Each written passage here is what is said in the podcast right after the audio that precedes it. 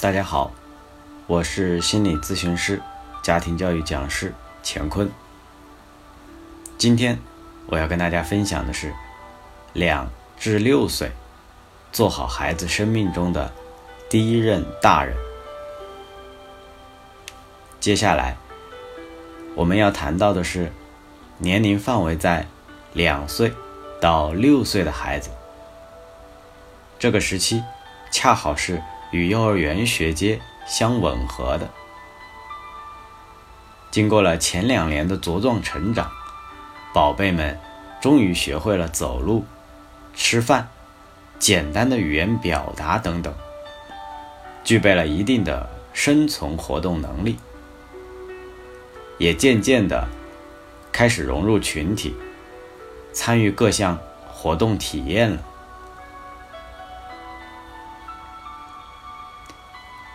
这个阶段，孩子的成长主题是探索与适应。他们开始对自己所观察到的一切充满好奇，并不顾危险的试图去探究每一个引发他们兴趣的对象。心理学也称这个阶段是建立规则与秩序的关键期。作为家长，我们又该如何应对呢？豆豆是一位幼儿园中班的小男生，性格活泼外向，是爸爸妈妈、爷爷奶奶眼中的开心果。作为家中唯一的小朋友，豆豆从小就享受着典型的“四四加二加一”。家庭模式下的小太阳待遇，只要在合理范围以内的各种要求，家长都会尽可能的满足豆豆。近来，幼儿园老师不止一次的向豆豆爸妈反映同一个问题：豆豆会在老师同学没注意的情况下，将其他小朋友的东西。放到自己的书包里。每次被老师发现后，豆豆都是一副不以为意的样子，重重的将东西扔到地上，口中还念叨着：“我才不喜欢这个鬼东西呢。”老师多次批评无效，也深感无奈，建议豆豆妈妈带豆豆。找一位心理老师看看。在了解了豆豆近期的行为表现后，家里出现了两种观点和看法。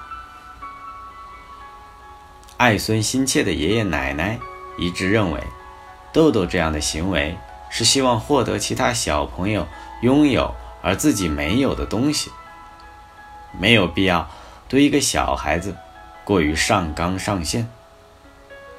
只要耐心的引导豆豆，在幼儿园，如果遇到了什么想要的，就及时回家，告诉爸爸妈妈，让爸爸妈妈买给自己。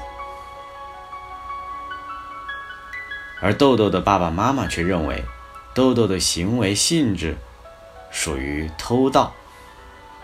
遇到这样的原则性问题，是不应该有商量余地的，必须。要及时给予严厉的批评，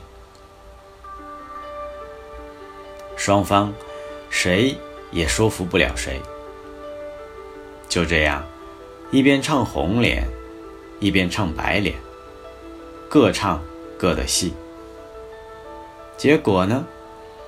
爷爷奶奶得到的回应是：“我根本就不想要跟他们一样的东西。”爸爸妈妈。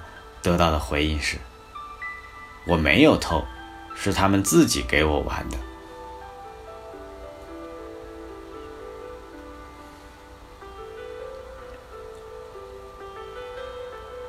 晨曦是一位五岁女孩的妈妈。自从有了女儿之后，一家三口过的是其乐融融、幸福温馨。大约在半年前，丈夫与晨曦商量着，准备再要一个孩子。一来，可以让女儿在成长过程中多一个玩伴；另一方面，等自己老了，两个孩子的养老负担也会分散一些。晨曦是位在乎女儿感受的好母亲。在与丈夫商量之后，他主动与五岁的女儿做了一次交流，为女儿描绘了一幅一家四口的美好生活画卷。女儿也果真是爸爸妈妈的贴心小棉袄，很懂事，也很愉快地同意了爸爸妈妈的这个重要家庭决定。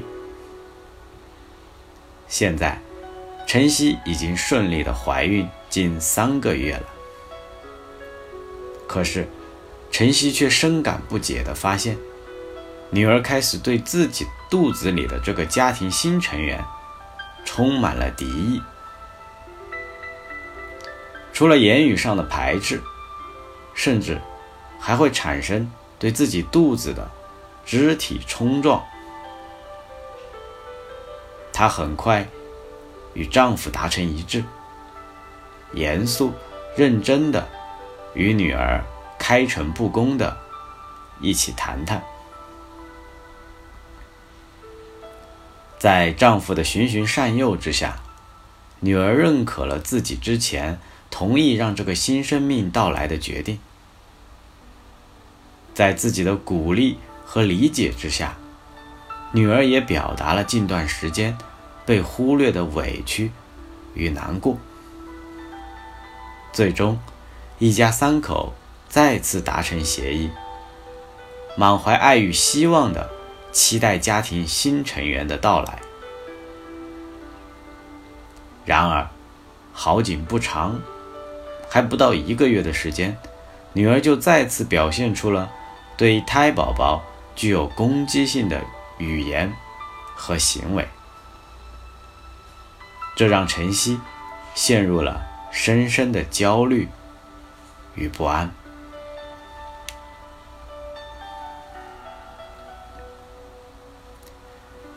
一个孩子只有能够先适应好小的环境，才能够拥有最终适应社会大环境的能力。他们在小环境中所面临的遭遇，恰恰是日后走进大环境。所要面对情境的缩影和模拟。对于学龄前的孩子而言，无论是思维能力还是语言水平，都处在一个尚未成熟的阶段。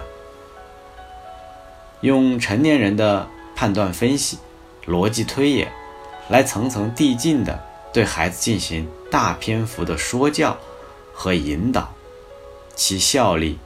实在是微乎其微。那些大道理，他看似点头听懂了，实际上听完就没了。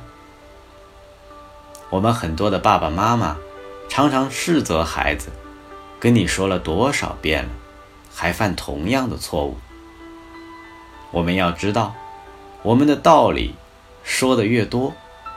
论据提供的越充分，到最后，孩子却根本无法理解我们到底要传达怎样的具体指令。所以，简洁明了、干脆利落、明确可行，就成了这个阶段亲子沟通的重要十二字方针了。也就是说。我们能够用半句话讲明白的，尽量别用三句话；能用一个词说清楚的，尽量不用短句子。此阶段，父母双亲在与孩子的互动过程中，就是在不断传递、反复告诫哪些可以为，哪些不可为。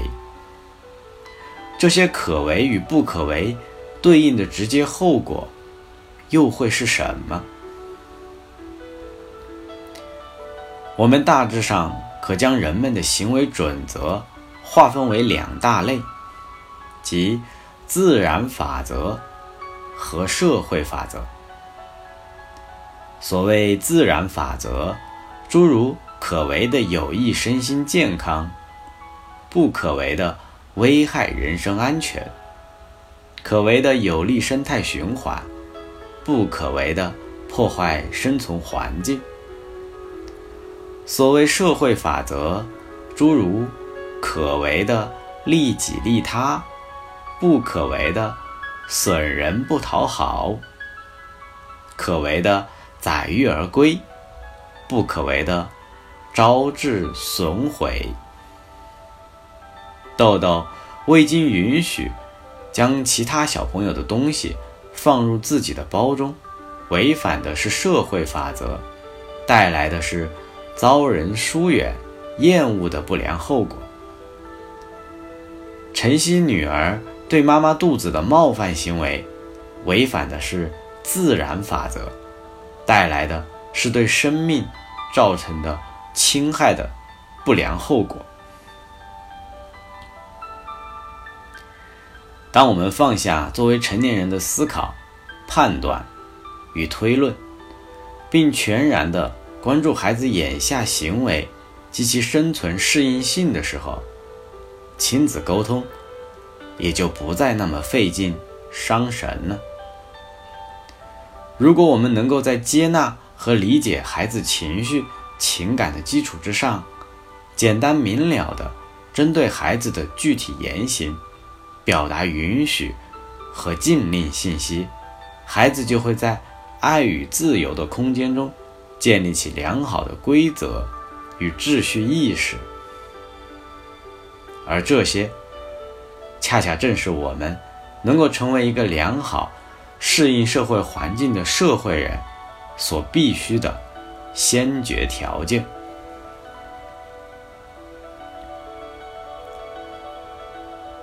周易乾卦九二，见龙在田，利见大人。乾卦的第二爻告诉我们，父母们潜埋数年的教育抱负，终于可以在此时小有施展了。神农从潜在水下升腾到了田间，即为。见龙在田，切记，仅仅只是小有施展，暂且控制好身为成年人懂得较多的自恋感，远离借题发挥，对孩子进行长篇大论的无用说教。简单表述如下：具体行为 A。这种行为是良好的，继续发扬，因为自然法则 A 或社会法则 A。例如，按时完成作业是不错的，要继续加油，这样可以获得老师的赞赏。这就是社会法则。具体行为 B，这样做是不可以的，绝对杜绝。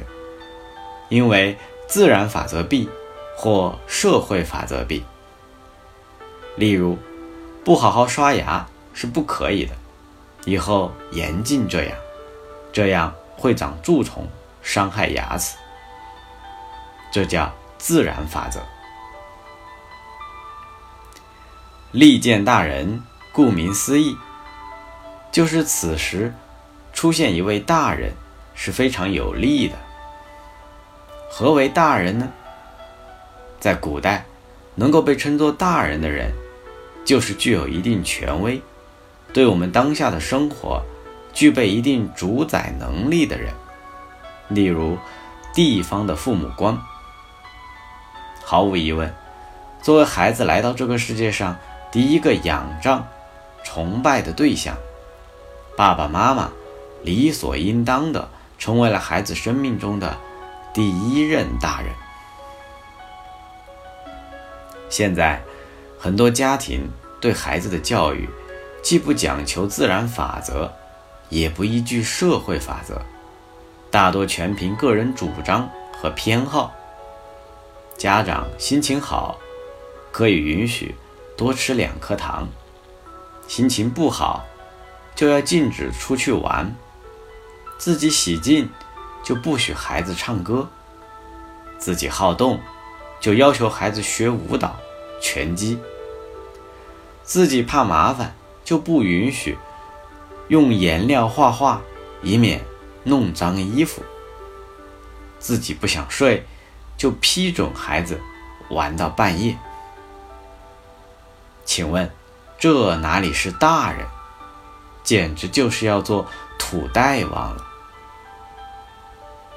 结果是。孩子们越来越机灵，越来越会看脸色，越来越会钻空子。只要把爹妈给哄好了，就万事大吉了。只要爹妈不开心了，那可就完蛋了。让孩子知道有可为，是为了让他们以更自由的方式，将自己变得更好。让孩子知道不可为，是为了让他们形成做人最基本的原则和底线：不伤害他人，也绝不容许被他人践踏。这便是身为大人治理一方的最佳状态了。